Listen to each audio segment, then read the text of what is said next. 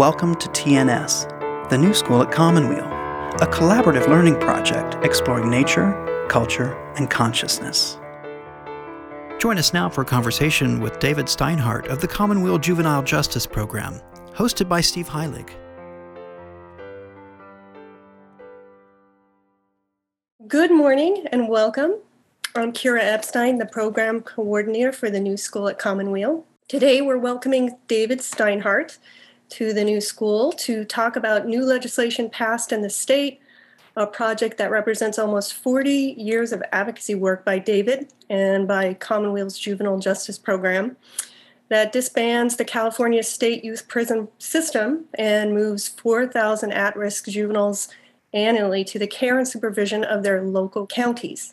And now I'd like to welcome Steve Heilig and David Steinhardt to the new school at Commonweal. Thank you. Thank you very much, Kira. And welcome, David. Yes, thank so, you. Yes. So I was reflecting a bit on this talk uh, over the past couple days and thinking we've been doing, we've had hundreds of talks at the new school now over the last dozen plus years. And this is actually one um, about one of the most longstanding programs at Commonweal itself, but we've never talked about it here. So it's basically high time, and it's particularly timely because of some developments that we're going to talk about today. But um, I've been affiliated with Commonweal for almost a quarter of a century now in various ways. And our guest today has been there even longer. However, you know, Commonweal itself is a somewhat uh, remote place, and most of our projects are not necessarily uh, headquartered there in terms of where people work. So I may never have met David in person, except for the fact that we both wound up being fellows of a really cool small program, Gerbode Fellows, that was a uh, way of recognizing and even funding a bit uh, people who were doing uh, progressive nonprofit work. So we got to meet about once a year for some time at a nice lunch over in Berkeley and actually, you know, meet each other in person. And I could learn a bit about the work he was doing. Um, now, though, it's really timely for multiple reasons that we'll talk about today. Uh, what he has accomplished, and we hope to basically go through kind of a summary of uh, why the work is so important and where it has brought us to now, where he has brought us to, because he is a true pioneer in the juvenile justice uh, program. So, welcome again, David. And I'd like to start with a bit of uh, personal info about you in terms of you know, where did where were you born and grew up, and what kind of schooling did you do in your earlier years? Well, and thank you for that, and uh, welcome everybody uh, to a topic that is um, a hot topic every day and every year now, and um, we will get down to, I guess, the nitty gritty of what the new law does uh, for those who are looking for some details on that. Personally, um, I'm a California boy, a fourth generation Californian. Um, my great grandfather came to California in the gold rush days uh, and uh, was a, a, a, Jewish dry goods uh, store operator and, and worked with some of the founders in the San Francisco Jewish community. Actually, I'm the fifth generation, fourth generation person who served on the Jewish Family and Children's Board in, in San Francisco. Um, I went to school um, in, I born in San Francisco, went to school in Palo Alto, Palo Alto High School, moved across the street, went to Stanford, um, and then uh, went to UC Berkeley Law School. So um, uh, that's uh, that got me um, through my education and out into the world of work, which was a very challenging move in itself back then. So you came out of Boalt. Where did you first start working?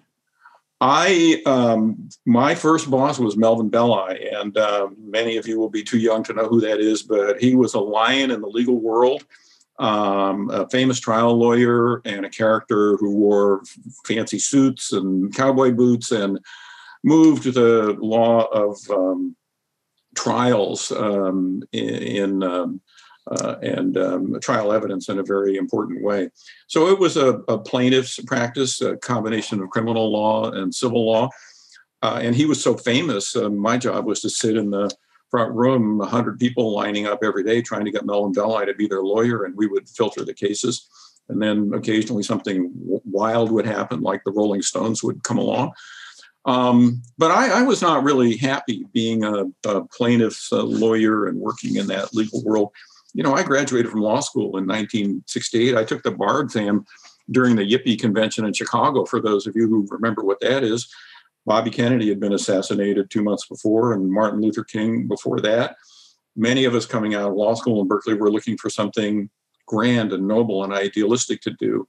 So my time working for the famous litigation lawyer it was interesting, but uh, wasn't fulfilling in the way that I wanted, and so I, I ended up moving on. And what triggered that? What was your first exposure to the issues that you ended up taking on? Well, like so many people's lives, it was just an accident. I was just looking for something that I called noble, and I took a job. I quit working for the big plaintiffs firm uh, and I took a job for $14,000 a year working for something called Social Advocates for Youth. And I was their lawyer and I started defending kids in juvenile court. And it was like a wake up. It was just so refreshing by comparison to what I had been doing before, uh, because the juvenile court was uh, was not perfect, but it was about redemption. Instead of clients who you know i would visit in the san francisco jail adults and they would view me with as much hostility as their lawyer as they viewed you know the judge and the prosecutor. Instead it was a system that was about coming up with a resolution for each kid that was tailored to the kid. Um, and it was young people. It was just very different. And i began to uh, thrive in that environment. And before long we had opportunities to turn it into policy work I'm wondering if, you know, often in somebody who's, you know, you found your passion in that way, if you remember a specific person or case that kind of fired you up that got you, you know, so committed into taking this on as your your life's work. Oh, I, you know, one of my earliest cases was visiting a judge that I uh, knew and respected. And it was a young woman uh, who um, I think she her offense was shoplifting, uh, and she had broken her probation commission her uh, conditions, and um, and the judge decided to lock her up for two weeks over Christmas. And I was sitting in the courtroom thinking, "Are you kidding me?" You know, I mean, and she cried, you know, and this was just punishment for a curfew violation or something like that.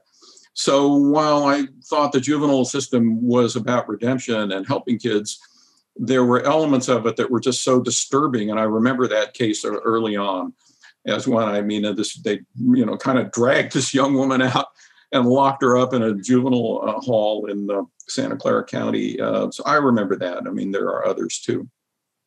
Well, yeah, and that was only two weeks is you know basically nothing compared to what a lot of people have suffered at that age, right?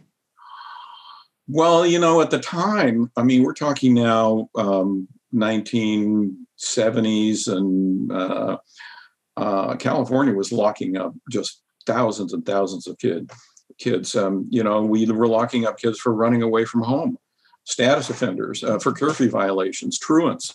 We, I remember the number 107898 in, in uh, I think it was 1978. We locked up 107,898 children for non criminal uh, behavior like running away from home. Uh, and, and at the time, the federal government had come into the picture adopting in 1974 the Juvenile Justice and Delinquency Prevention Act, which called for states to stop locking up runaways. And I mean, the progressive movement began federally and then seeped into the states. Uh, so, um, yeah, we were locked, and the Youth Authority, we'll get to that. The, the the the system that's now going to close down. I mean, we had kids staying for three and four years at a time in California well over the national average. So it was a lock 'em up time, and we were a lock 'em up state back in those days. So uh, I'd like you to, in as many words as you wish, if you could state the problem. You know, what was the setting that you saw and many others saw as wrong? I mean, what was the the main issue you were address you know, it kind of divvied up into segments. Um, when we were talking about um, programs for runaways, we were talking about kids who had behavioral problems that were susceptible to treatment and to more benign outcomes than being locked up. Uh, but when you look at what was then the California Youth Authority, our state training school, it was it was a different picture. Um, and it was very interesting. You know, I came to Commonweal in 1992, but Commonweal had already for 10 years been working on a, mm, a, whole policy effort around the California Youth Authority, the deep end of the system. So, um, I mean, I want to talk about some of what Michael Lerner and Steve Lerner did in, in those days um, early on. And you said, what was wrong with the system? Uh, I don't. I don't want to talk too long on one answer, but uh, just some of the basics. Uh, in 1941, California adopted the Youth Authority Act and created a state uh, training school system that was actually relatively benign uh, and offered um, education and uh, programming to kids, and was thought of as an advanced model in, in those days.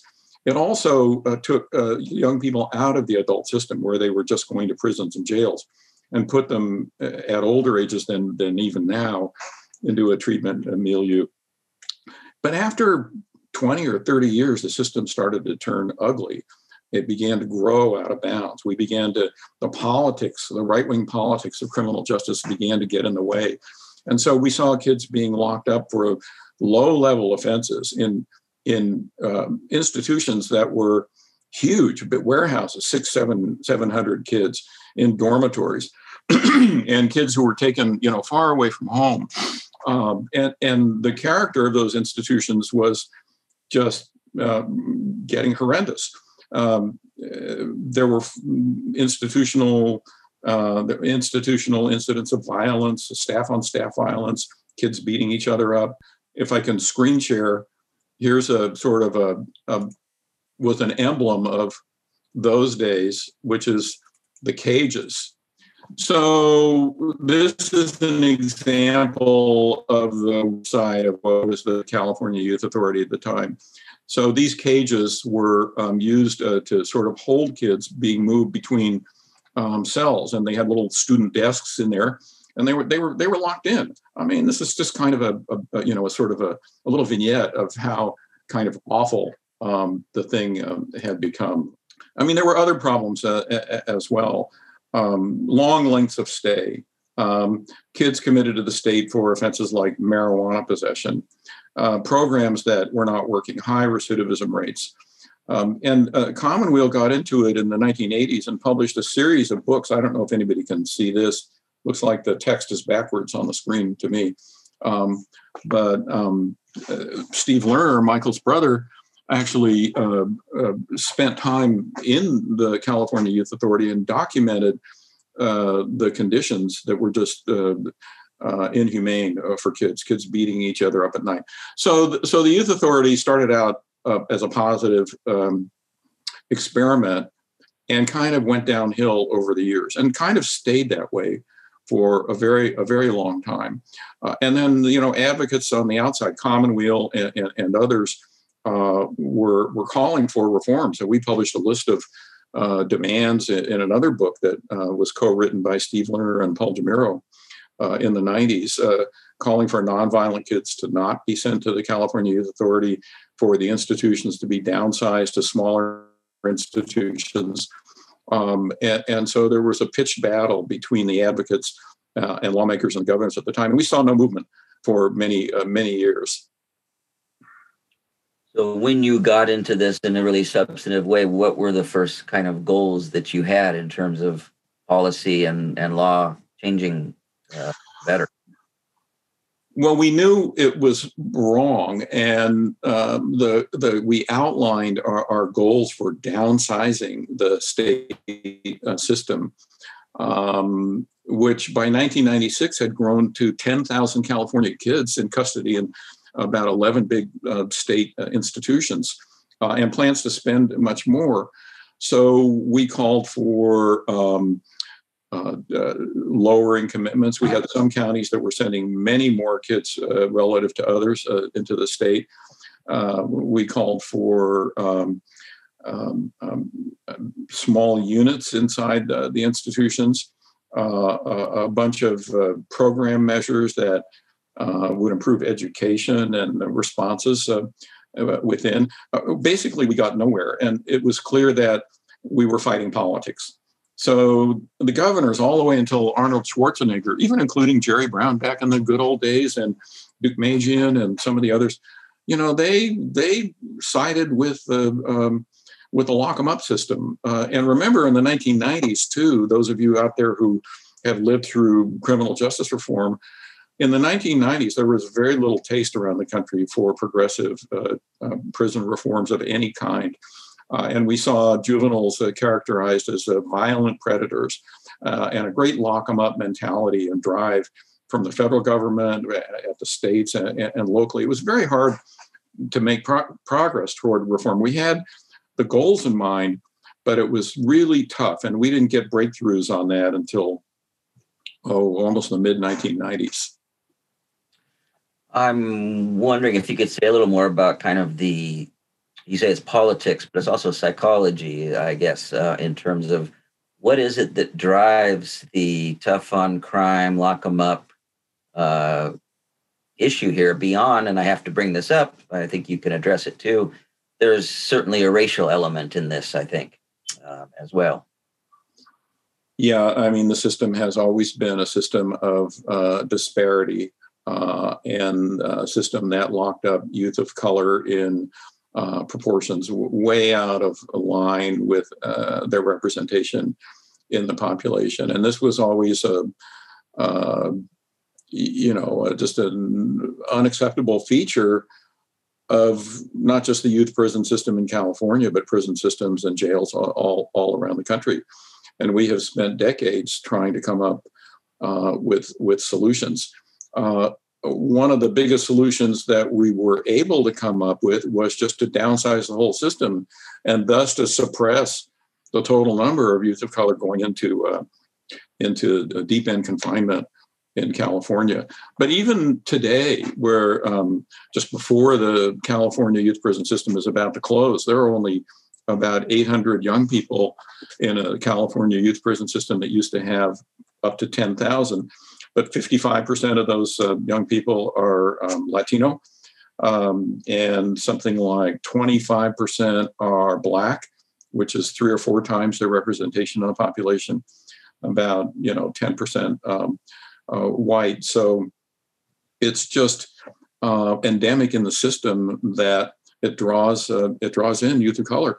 I mean, there's some very promising developments. The legislators now in California are uh, super aware of these disparities, and some of the lead legislators uh, uh are uh, persons of color who uh, have promoted successfully legislation to begin to break down these disparities. and and one of the sort of great new um, approaches and programs is um, uh, basically front end diversion. And the state is now uh, uh, Reggie Jones Sawyer, who's an African American legislator from Los Angeles, uh, sponsored a, a, bill to fund uh, uh, programs around the state that keep kids out of the system in the first place. And they're focused in neighborhoods. where there are high rates of arrest for, for youth of color. So we're coming up w- with solutions, but as the youth authorities in the sort of bad old days stayed full of young people for lesser offenses and so on, the racial profile was was not pretty. Uh, you say we've gone from ten thousand youth uh, held to less than a thousand. Um, you know, so what is the fear here that drives this? So, if, has there what has been the impact of that on, say, crime rates? I mean, the fear and the fear mongering goes on is that if you don't lock them up, they'll be out in the street causing more crime. Yeah, um, the the theory that the more you lock people up, the the lower the crime rate has never played out uh, uh, very well. So uh, we have seen crime rates among youth in California plummet, plummet, uh, and the incarceration rates have gone down uh, and down together.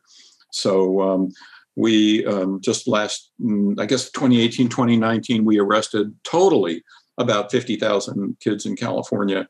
Uh, and the felony uh, higher level arrests were maybe mm, 15,000, something like that.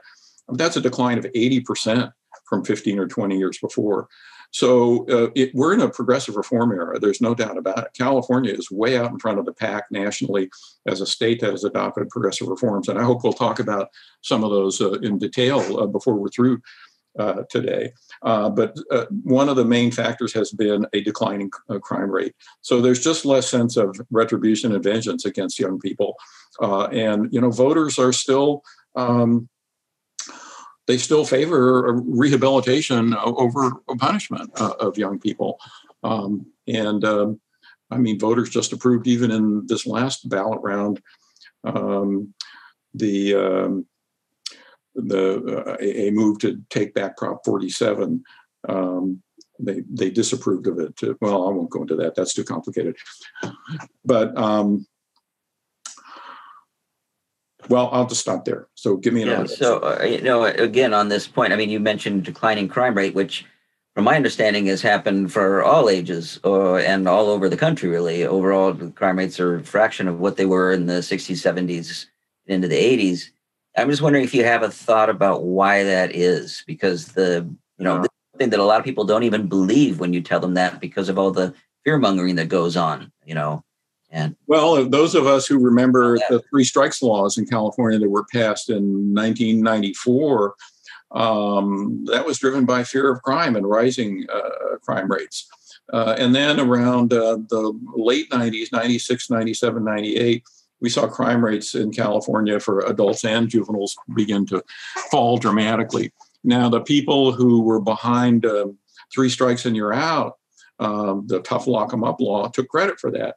But the analysts who've looked at that see, you know, problems with that in terms of timing. The drop actually began before the three strikes laws were adopted. So when people ask, you know, how do you explain the lower crime rates for kids or adults in California, there's no handy uh, explanation, um, but there is a, a behavior change. People point to changes in law enforcement practice, community policing, for example. Uh, people point to an investment in programs for kids that are community based and oriented around treating the root causes, whether they be mental health issues or uh, poverty issues at the at the county level.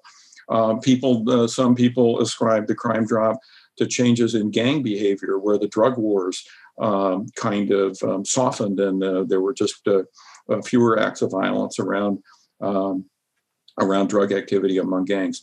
So we don't have a, a clear and clean uh, explanation for why crime rates uh, are down.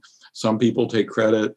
Uh, I think it's a, a, kind of collage of, of factors that are involved. The good news is that this is what's happening and we have adapted policy uh, given given that that um, that is the case.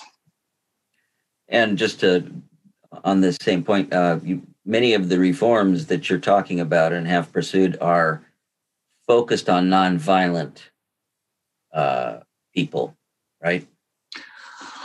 Yeah, you know, um, we're going to talk about what the a new uh, bill uh, closing the state prison system does.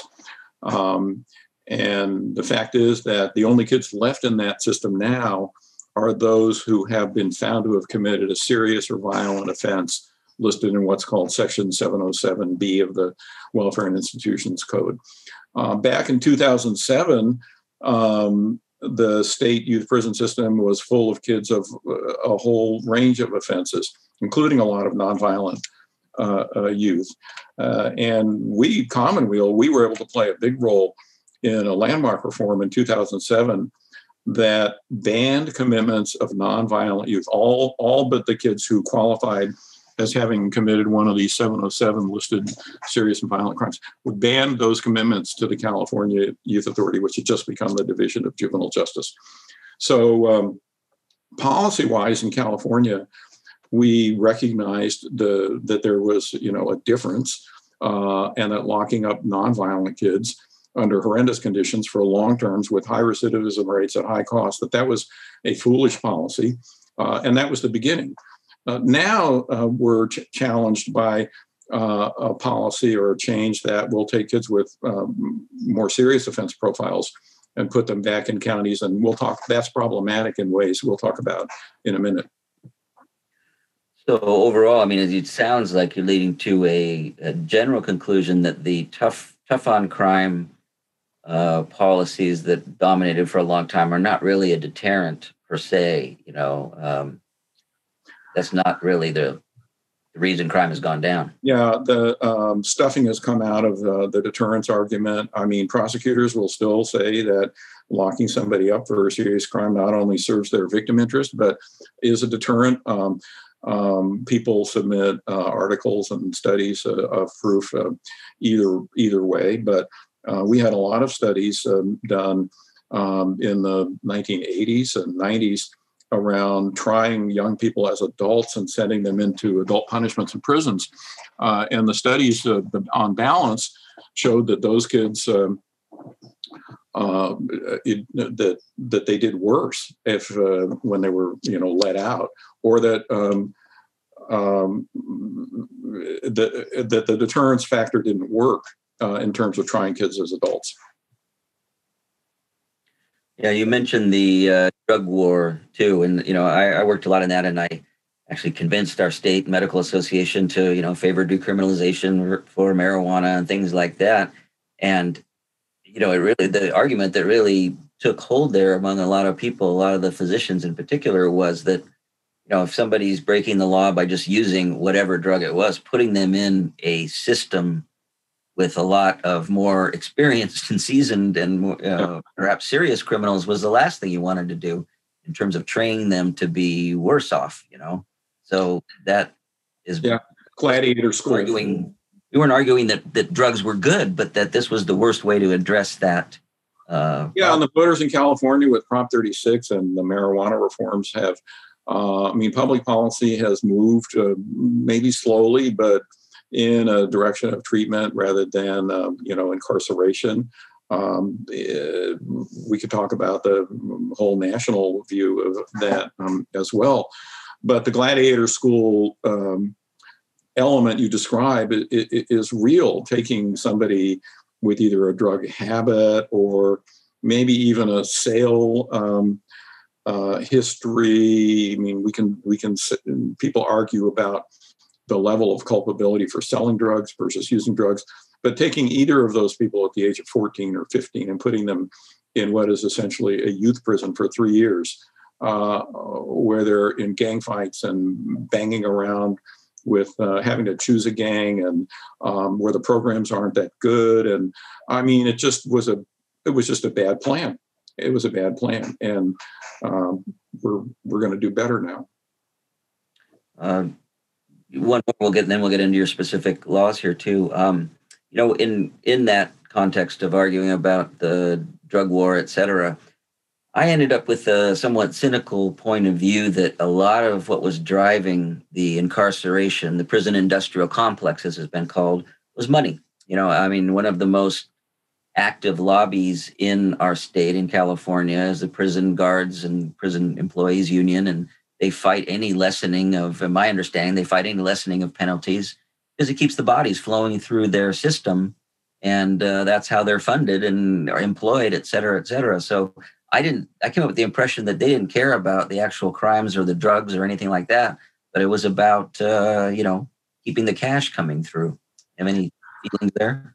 Well, there's no doubt that jobs are at stake when you downsize or close um, uh, prisons and, and, and, jails. And uh, uh, it affects not only the prison guards, which had a very strong union and still do in California, but jobs uh, all the way down the line. Probation uh, jobs, for example, we're re-examining the role of probation uh, in the juvenile justice system now, and they are um, the folks who um, advise the court on whether a young person should be locked up or be placed on supervision um, and, and the like. You're listening to a TNS conversation with David Steinhardt and host Steve Heilig. The CCPOA, the guards union in California, definitely uh, was a stalwart of support for keeping the youth prison system open for a long time. But I have to say, they were not unreasonable, and uh, and they kind of came came around uh, to not opposing um, uh, the downsizing in 2007, the significant downsizing um, so um, Arnold Schwarzenegger was governor then when we when we adopted the law that said you can't send nonviolent offenders to the state youth prison system anymore. And the uh, head of the guards union, I'm sorry, I can't remember his name, actually went and visited Mass, uh, Missouri, which had a, a model uh, a youth prison system, um, and came back and said, "Okay, okay, you know, we'll we'll adapt to this." And they talked about moving jobs from youth counselors in, in CYA institutions that were going to be closed over to the adult system. So, um, yeah, money was involved. I mean, another angle that's always um, uh, kind of a hot button or issue is the use of private uh, prisons uh, uh run by corporations. And as California has had to downsize its adult prison population in response to court cases uh, through realignment and um, um, other other measures, um, there's been an issue about using privately run, corporate run um, uh, prisons uh, uh, to take some of the um, people offloaded from state prisons. And in the youth sector, we've had examples of privately run outfits, um, Rite of Passage, the old Arizona Boys Ranch, and so on. So that's been a checkered uh, history um, as well. And in fact, uh, some of the new legislation, uh, Senate Bill 823, contains a provision that the funding provided by the legislation cannot go to a private corporation uh, whose main business is uh, uh, locking people up. So that's a good uh, segue. Let's get into this uh, landmark new legislation. How did this uh, begin? I, let me just add, I thought of one other thing, if you don't mind, I'd like to add. Oh, yeah. Go ahead. We, just in terms of, first of all, um, a lot of our work at Commonweal was not just in California, but also national. So for many years, uh, we were funded by the Annie Casey Foundation to be prime advisors on detaining kids, locking them up before trial and, and, and after trial. And we became kind of by accident national experts on detention risk assessment. I know I, I in the Annie Casey years, or 20 or 30 years that we worked with Annie Casey, on the Juvenile Detention Alternatives Initiative, which was the gold standard on uh, detention. And I trained, I traveled to 30 different states to train judges and uh, police and probation people on detention alternatives and the uh, use of, of, risk instruments. So, you know, uh, nationally, we, we saw uh, some very positive movement um, from the 90s and, onward. And then I want to mention one other big national development, uh, which was the National Academy of Science doing um, a study on, um, on kids and crime. And they came out with a, a report that uh, documented the um, the brain science of uh, adolescence uh, and its relation to crime. And so, uh, uh I mean, they, basically they um, said, and many of you out there watching this know this, but um, they documented, uh, had presented evidence that young brains do not mature until age 25, and that uh, behavior issues and mistakes need to be weighed in relation to maturity. And the United States Supreme Court embrace that body of science nationally uh, to create new limits on uh, life terms for people whose crimes were committed as juveniles. And so we have seen that developmental science and that brain science adopted nationally and in California in a very, very big way. And it's been an important driver of reforms, including the one we're uh, about to talk about. Well, this is this has been a part of uh, some current work I'm doing in in the medical world too, with ACEs as it's called, adverse childhood right. experiences, and so there's actually now mandatory training now that's coming up, and uh, it's a big push, a big movement with our new California Surgeon General in particular. So, yeah. Um, so the new law, um, how did it get uh, initiated? Well, in a way, it's a culmination of 20 years of uh, trying to prove that locking kids up in large warehouses far away from home with insufficient programming um, and in prison like conditions is wrong. Um, so it really took us quite a long time uh, uh, to get um, to this point. But we had milestone changes in 2007, I've already described, uh, nonviolent kids out.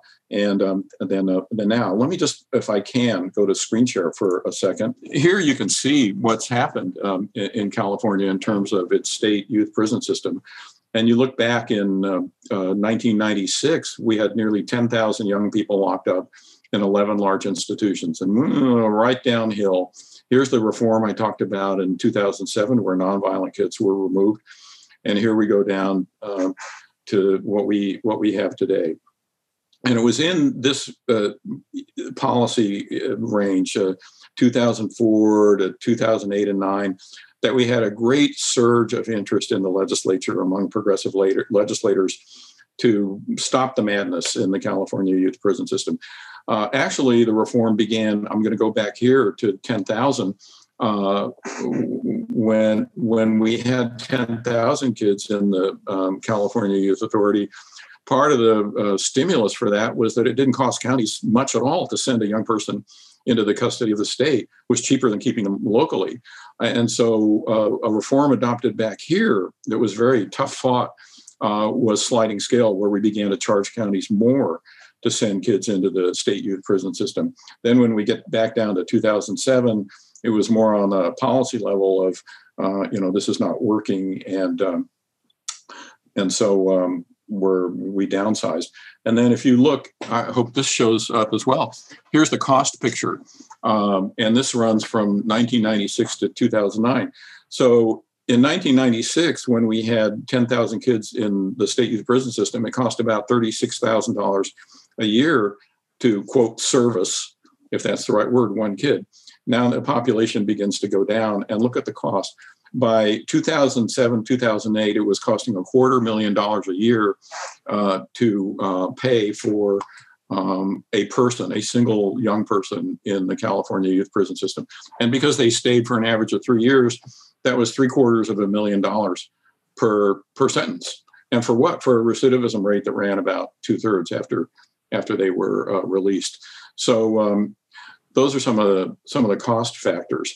But um, in terms that, of that's when uh, you've heard a lot of people. I remember people saying, "Well, it'd be much cheaper to just send them all to Harvard." Right. Uh, that was a byline that was adopted by a number of people. Um, so, you know, I think your question was, well, what happened to uh, make a change? Uh, because we've been pushing for change for so long. The cost uh, that I just showed you uh, really triggered our first governor's position against the youth prison system in California. And it was Arnold Schwarzenegger who looked at the cost and the results oh and the trouble because there was huge litigation. The prison law office had done a great job of suing the uh, youth authority uh, on programs and on uh, mistreating kids. So that uh, the new programs that were uh, uh, ordered by the court drove up the cost too. Well schwarzenegger kind of went wild on that he said let's shut this system down well we couldn't we couldn't do that but it was the beginning he was really the first governor to question the viability of the state youth prison system as we knew it and cost was a was a big driver. You know what? What happened then? Uh, three years later, uh, we adopted the downsizing legislation, uh, and uh, uh, there the momentum was already uh, underway. advocates like our, ourselves, National Council on Crime and Delinquency, the Youth Law Center, a lot of advocates were involved in saying the system needed to be reformed. And finally, after the 1990s kind of evaporated, the hysteria around um, violent crime and fear of crime, crime rates were dropping. Finally, we saw some progressive legislators in California step in and and and and, and really champion the cause of reform of the California state youth prison system.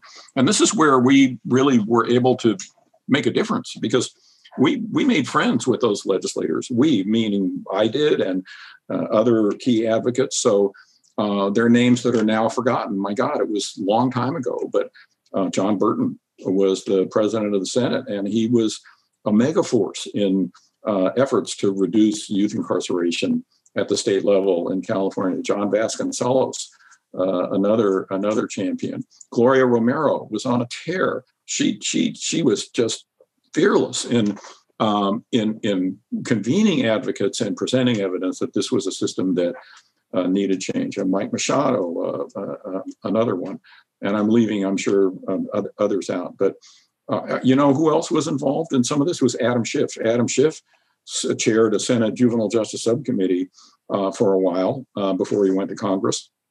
And uh, I didn't always agree with Adam Schiff at the time, but um, he he was a, had a sort of a reasonable view of the reform uh, that was that was needed. So um, we were able to do some very successful work in the legislature. We had sympathy from the governor. Uh, the politics of it were, though, that um, the uh, probation um, organizations, the chief probation officers of California, were very wary of shutting down uh, the state system. You know, they, we can't, these are violent kids. We can't handle them locally. Um, what are we going to do with sex offenders that can go to the state now and get treatment? Um, and then prosecutors uh, uh, were just dead set against us. They wanted the sort of pound of flesh approach of sending somebody off to the state to a youth prison system that had long sentences. So we can talk more about how the politics uh, played out, but we had.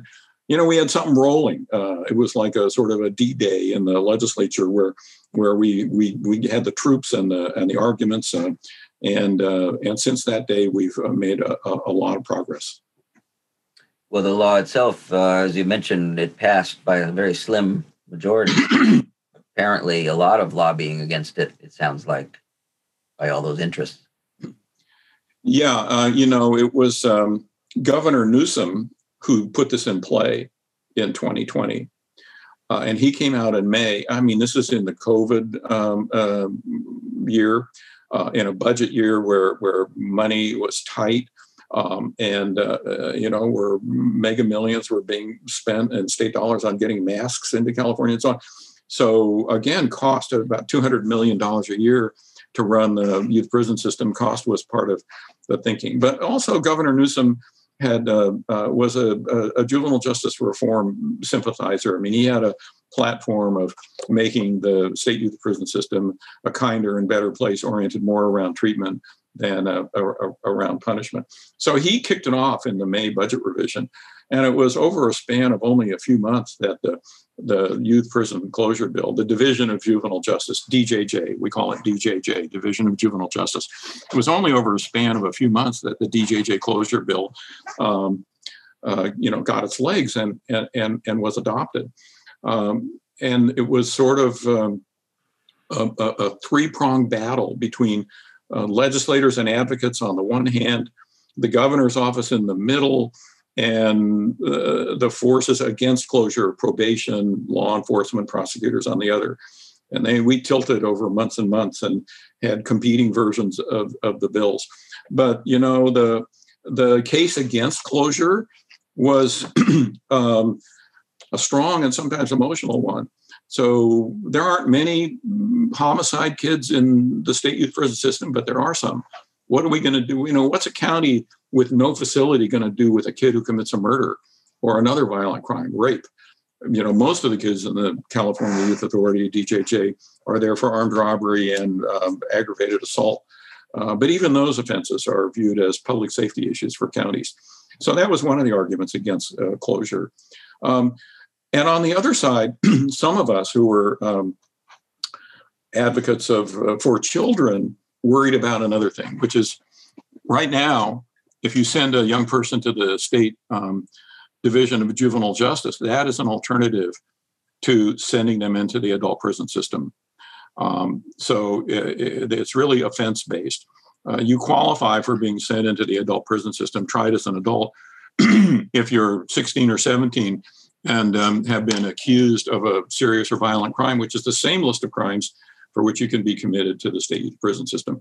So there's this push pull dynamic between closing the state youth prison system and needing to prevent an outcome where all those kids are suddenly processed into adult courts and prisons. And so a lot of um, a lot of the work in this reform went into coming up with safeguards if the state youth prison system were to shut down to ensure that kids with trans what we call transfer eligible offenses were not going to be sacrificed to the to the adult system. So it's now law, and what are the major um, major goals of you know for implementing it? Uh, you know, if you could summarize what it's going to do in a practical sense.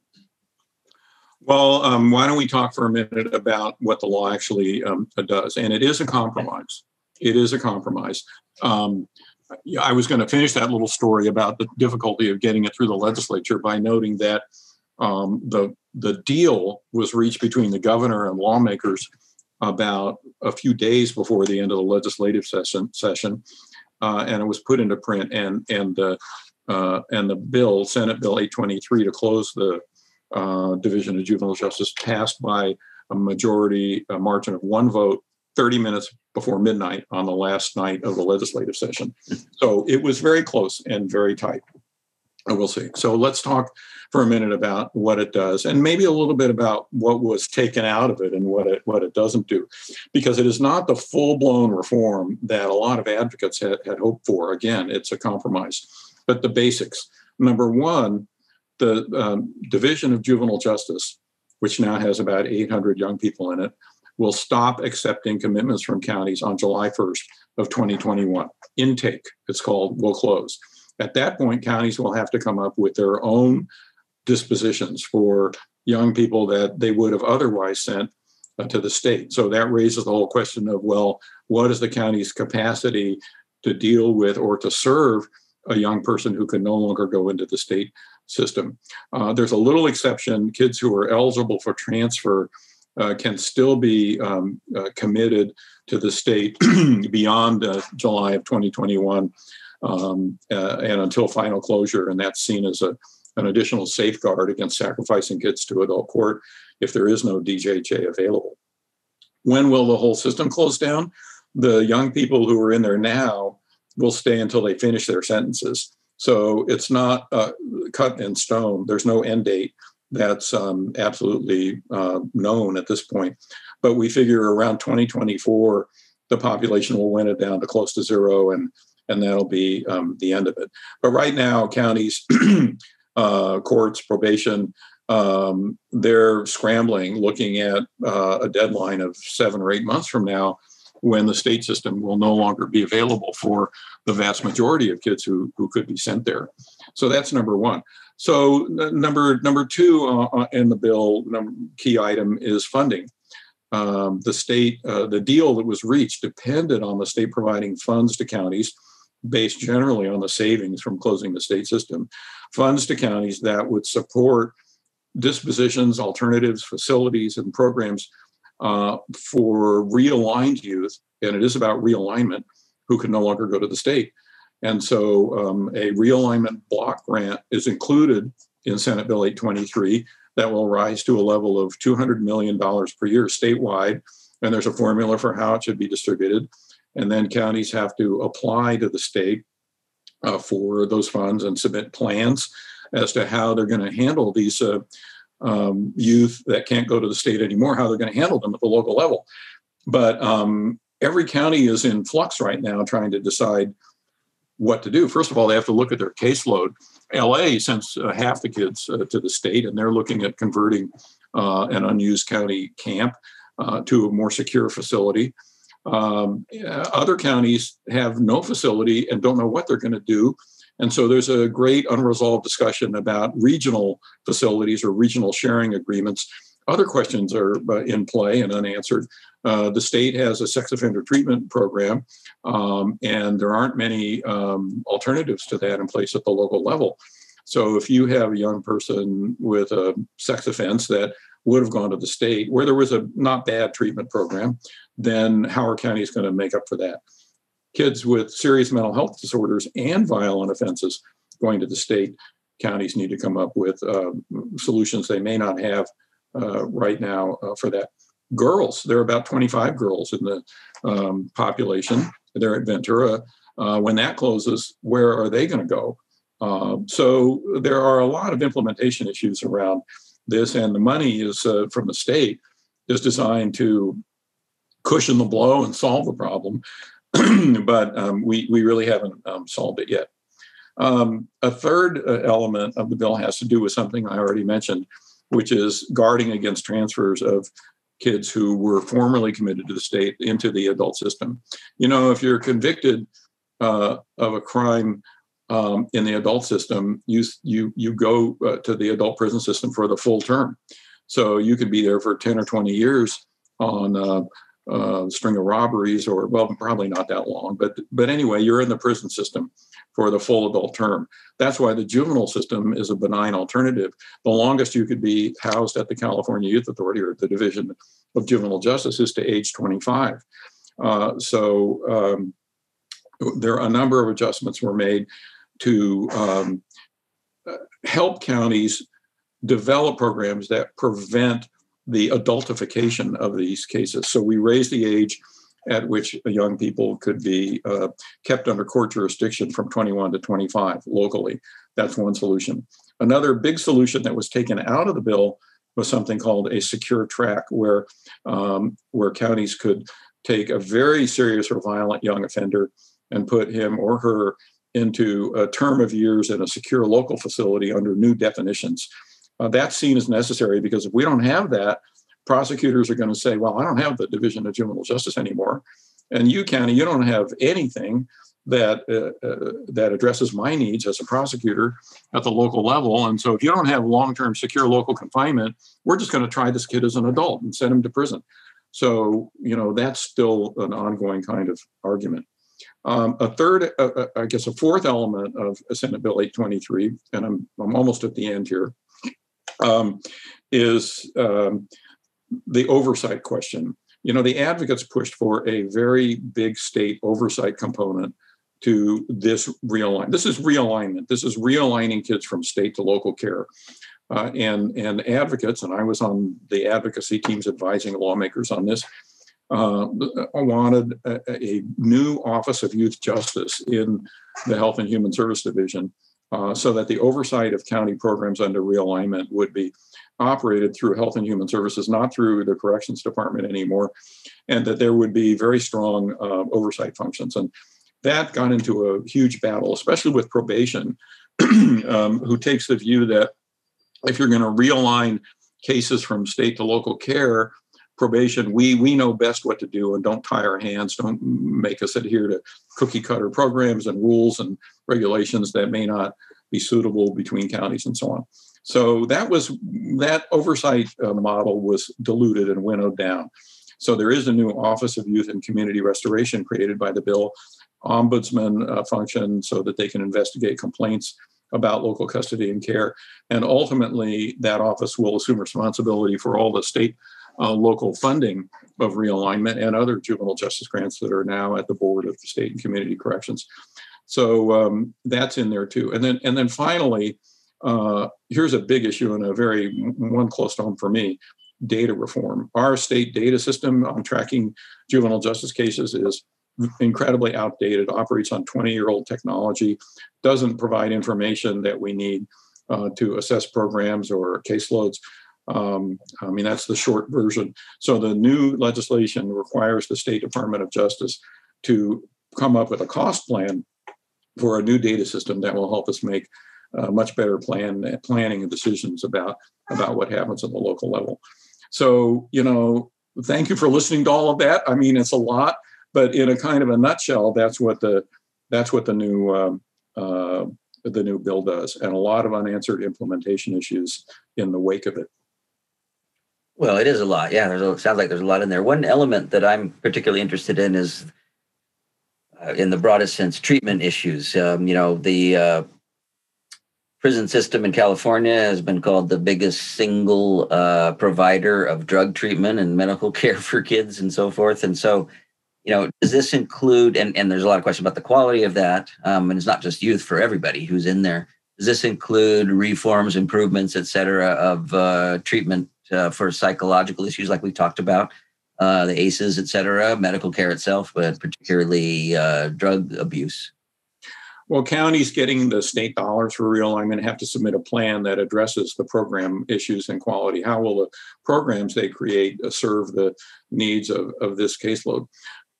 But um, you touch on an issue that uh, is troubling in California, which is that uh, young people with more severe mental health disorders have always been kicked around in the juvenile justice and criminal justice systems. And so we have never come up with the kinds of treatment capacity, the uh, the uh, interagency uh, sharing agreements we need to do right by by the kids with mental health disorders. And and many many of those i mean they get uh, for, forget about the state um, uh, youth prison system.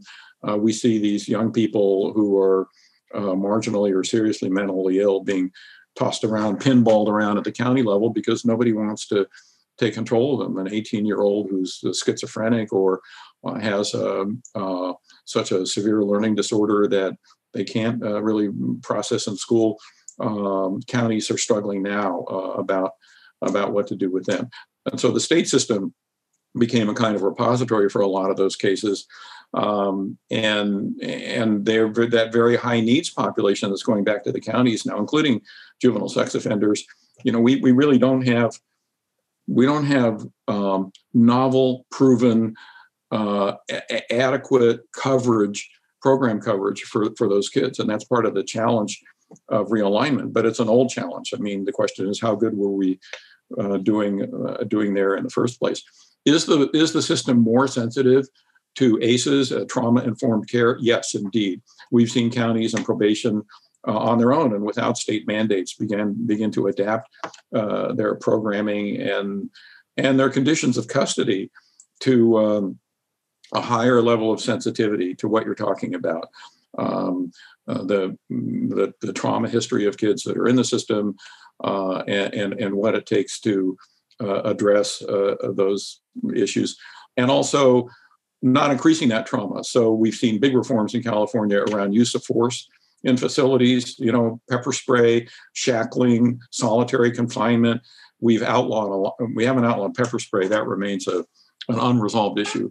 But um, we've outlawed a lot of those uh, uh, old uh, sort of dungeon-like practices in California based on what we have learned about trauma-informed um, care. Over the long run of this uh, uh, work, you know, what um, what do you think has made this this most recent uh, you know it is a breakthrough uh, what has made it possible? I mean what kind of elements uh, that we haven't maybe talked about politically and, and culturally have made it possible to pass this law and start to implement it? Yeah that's a great question. You know i talked about 20 and 30 years ago how we kind of got nowhere and we were just uh, tilting against windmills uh, and and being shown the uh, the door. Um, so there are a number of reasons why this worked and why other reforms in the pipeline uh, are maybe going to work. Maybe we can talk about you know raise the age and other other big reforms that are kind of in the uh, in the hopper here for future development. But but the advocacy community in California has changed uh, dramatically. Uh, in the time I've been working on this, I mean, 20 years ago, we were kind of a handful of uh, legal uh, advocacy people and program people and specialists uh, uh, walking around the halls of the Capitol trying to argue for reform. Now you have just this massive involvement of youth and formerly incarcerated persons uh, and, and using social media. you have foundations funding projects on a wide scale to involve young people in their own criminal justice destiny, so to speak. Uh, and, and they show up in these legislative hearings, they give lawmakers backing. Um, uh, at the Board of State and Community Corrections, where I sit on the board, uh, they come to our meetings and they are well prepared and vocal. And you cannot ignore this uh, as a, a force uh, for change in California. So, voices of young people and and and the voices of seasoned advocates like myself and others who've been in the game for a long time that's been a a, a strength. You're listening to a TNS conversation with David Steinhart and host Steve Heilig. You know, another factor is that we've seen rotation in the state legislature. Uh, a lot of uh, people of color, a lot of younger people, uh, a, a, a, more progressive um, dynamic o- overall um, certainly a Democratic uh, Party dominated legislature with large majorities, and and within within the ranks of those lawmakers, some true champions of justice reform. Uh, so you know now Senator Nancy Skinner. Uh, uh, Assemblyperson Shirley uh, uh, Weber, Phil Ting, who chairs the, the budget committee, um, our friend Mark Stone, uh, the head of the Judiciary Committee in the Assembly out of Santa Cruz, uh, uh, uh, and um, uh, Senator Bradford, uh, others. So there's just a lot of uh, push within the legislature on uh, the reform agenda. And then we have a, a, governor who's generally friendly. I mean, he has moved in a rather guarded manner uh, on all things juvenile justice, and and his attention has been thrust in a different direction with COVID and so on. but um, having a supportive governor is always a uh, a key to reform. Uh, the declining crime rate is a backdrop that is immensely um, helpful. Uh, and then uh, the adoption of developmental and brain science as a kind of an overarching driver of reform has been important as well. So these factors are are coalescing to move California uh, forward at a relatively fast pace on juvenile justice reform. The uh, shutdown of our youth prison system is one manifestation. Um, we are not alone. Other states are are downsizing or closing their state training schools uh, as well. But I would say California is at, at, at, the front of the pack in terms of the total um, uh, sort of uh, menu of reforms that have been adopted here. You know, you're working at this policy level so deeply. I'm wondering if you have had in recent years um, encounters with people who have actually benefited from your work that you, that you know somebody who you've met who has, been able to tell you how this changed their life?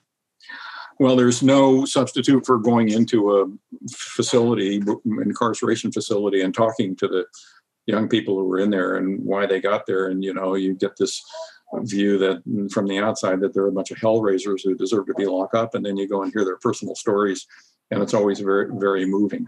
Um, we hear the stories you're talking i mean i don't get a lot of phone calls saying thank you david because uh, after all our work is completely collaborative. It's hard to say that we can take credit for this over a number of other organizations that are as solidly at work the human rights watch the children's defense fund the national center for youth law.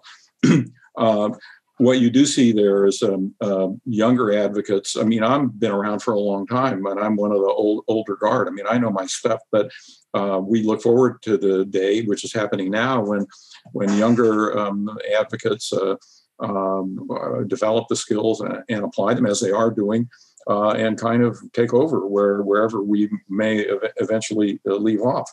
Um, one of the stars in the new ranks of advocacy is a guy named Frankie Guzman. Um, and Frankie is um, a lawyer at the National Center for Youth Law.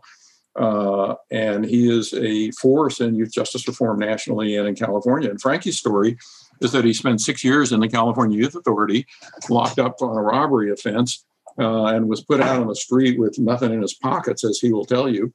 Um, and he climbed his way up through law school and now is a prime advocate of reform. Frankie and I walked the halls of the California legislature in 2017 and visited, if there was a door we didn't knock on, I don't know where it is, in a successful effort to rewrite the uh, law of juvenile record sealing in California so that kids with uh, serious offenses, uh, after they had done their time, uh, could have their record cleansed and actually then could apply for jobs uh, without punishment and apply for housing and so on. So Frankie, Frankie to me is a, a model for uh, that you look to and you say, well, wow, you know, this here's a here's a guy who was incarcerated for a serious offense, uh, became a, a, a youth uh, advocate and, a lawyer, and is doing good for so many any other people. I look at that and I say, that's thanks for me. Yeah, you know, I um I think there are many out there. You will never encounter them in person, but they if they knew what this work was, they would uh, express that. I've seen this with teachers who have worked in uh, you know, in tough environments and years later will encounter a student who has done well and uh, it can be very rewarding and emotional to see it in action in a real human sense. Yeah, I think the um, lawyers who are on the front lines uh, get more of a client feedback. Um, I mean, I work a lot with the defense community, do trainings for them, and uh, we just filed an appeal in an appellate case that was badly decided on on record sealing. Uh, and um, you know, they're the ones who who get the thanks when when the right things happen. I mean, I I've been working for the last 15 or 20 or more years on a kind of more rarefied level of the state state policy uh, where um, I interact with those people, particularly in testimony situations, and a, a lot through the Board of State and Community Corrections.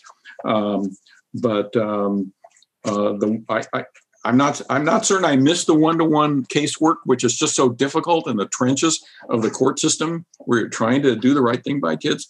Um, but that's that's where the uh, that's where the thanks come, I think, uh, to the defense attorneys, uh, who and sometimes to the prosecutors who do the right thing. Yeah.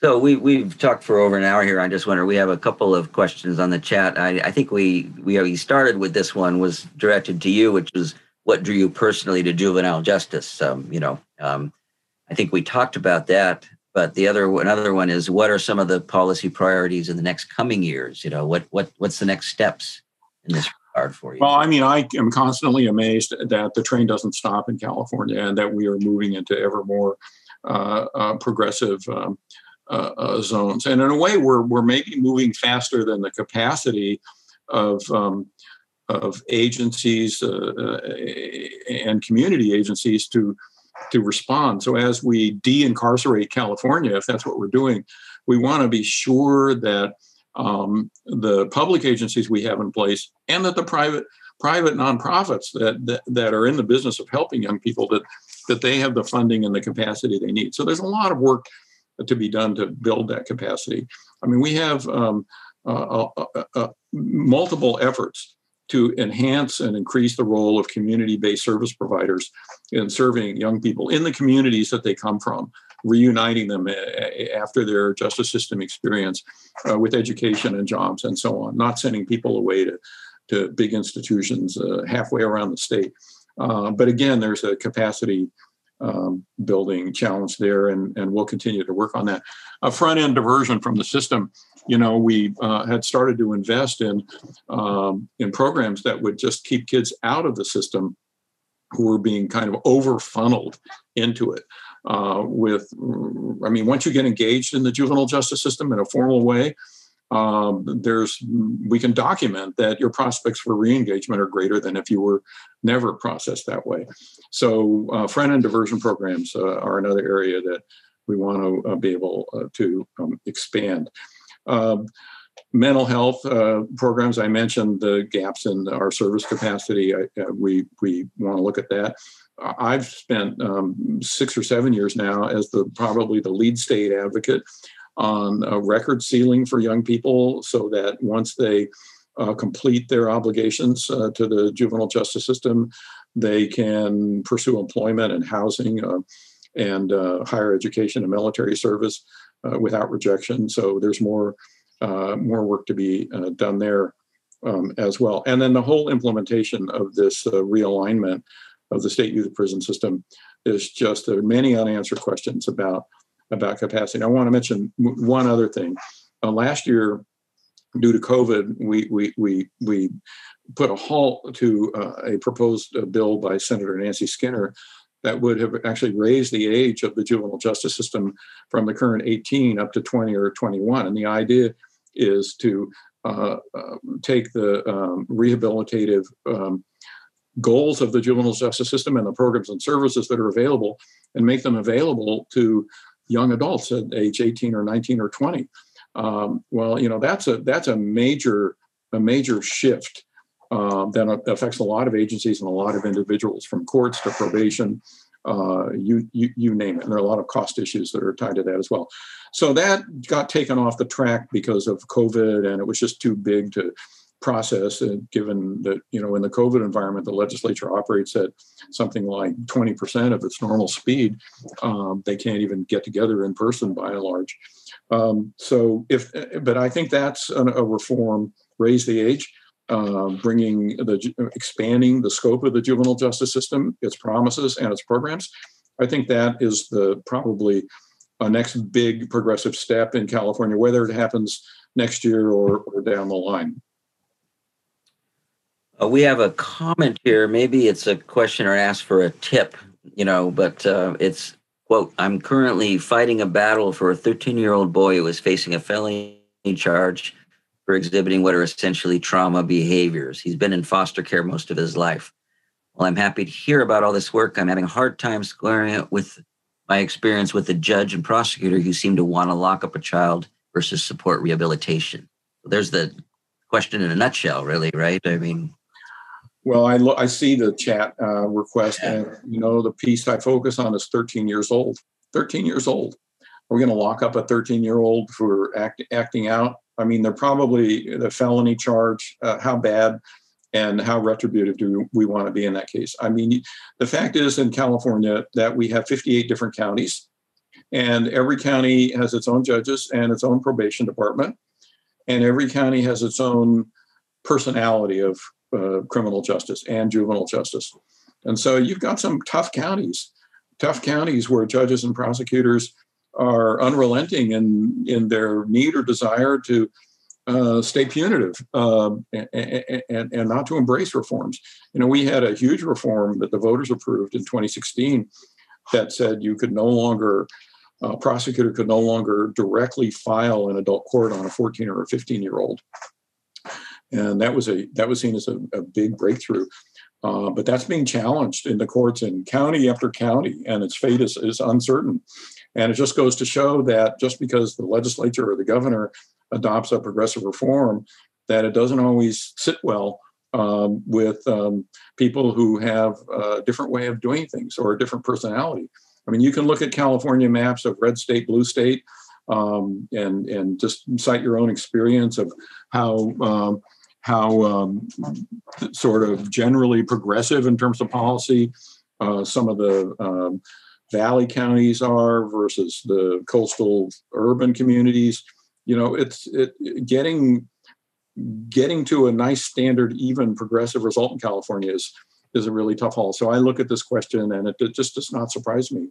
Judges are individuals prosecutors are individuals and the defense community is constantly at work trying to take the progressive reforms and make them work as they should in all places but it is a huge challenge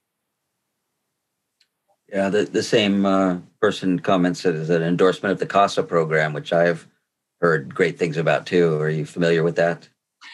Yeah, and that applies mainly in the dependency area. Um, um, so um, those are court-appointed special advocates, and they are ways in which um, private individuals can volunteer uh, to um, uh, become an advocate for an individual child uh, that's uh, embroiled in a some custody dispute in the and the justice system, mainly again for the dependency cases. But we do have a big overlap between um, kids who are uh, charged with crimes and kids who come into the system because of child abuse or neglect. Uh, and that's another very uh, that's another evolving uh, area of law and a, and a very a very complex one. But that's a great program. Yeah, no, I've I've had friends who have done it too. It's actually a very extensive uh, training and everything that goes with it to understand what the needs are and how to, to help there. Yeah, it's a great way for uh, private citizens to to experience uh, the justice system and to help young people. I mean, there are a lot of young kids who, uh, and young, uh, who 13 was mentioned, who are at a loss. They come from single parent families that have been disrupted. Uh, maybe there's domestic violence at home they've dropped out of school or they're in a school system that's no damn good for them. Um, and uh, you talk about ACEs, I mean, they've got ACEs in huge uh, quantity and uh, adverse childhood experiences. And uh, so um, th- those kids need help. And the, and the system we have is, is overwhelmed, particularly on the child welfare side. Uh, it's not just the juvenile justice system that's having to um, figure out solutions, but over on the child welfare side um, as well. We've had a lot of reforms. Uh, the group home system has been reformed in California, and I've worked on uh, the kind of crossover between uh, probation kids who are placed in the foster care system. We have some very good programs that uh, are paid for by the foster care system um, that take juvenile justice kids. Uh, uh, Boys Republic is one that I've worked with for a long time.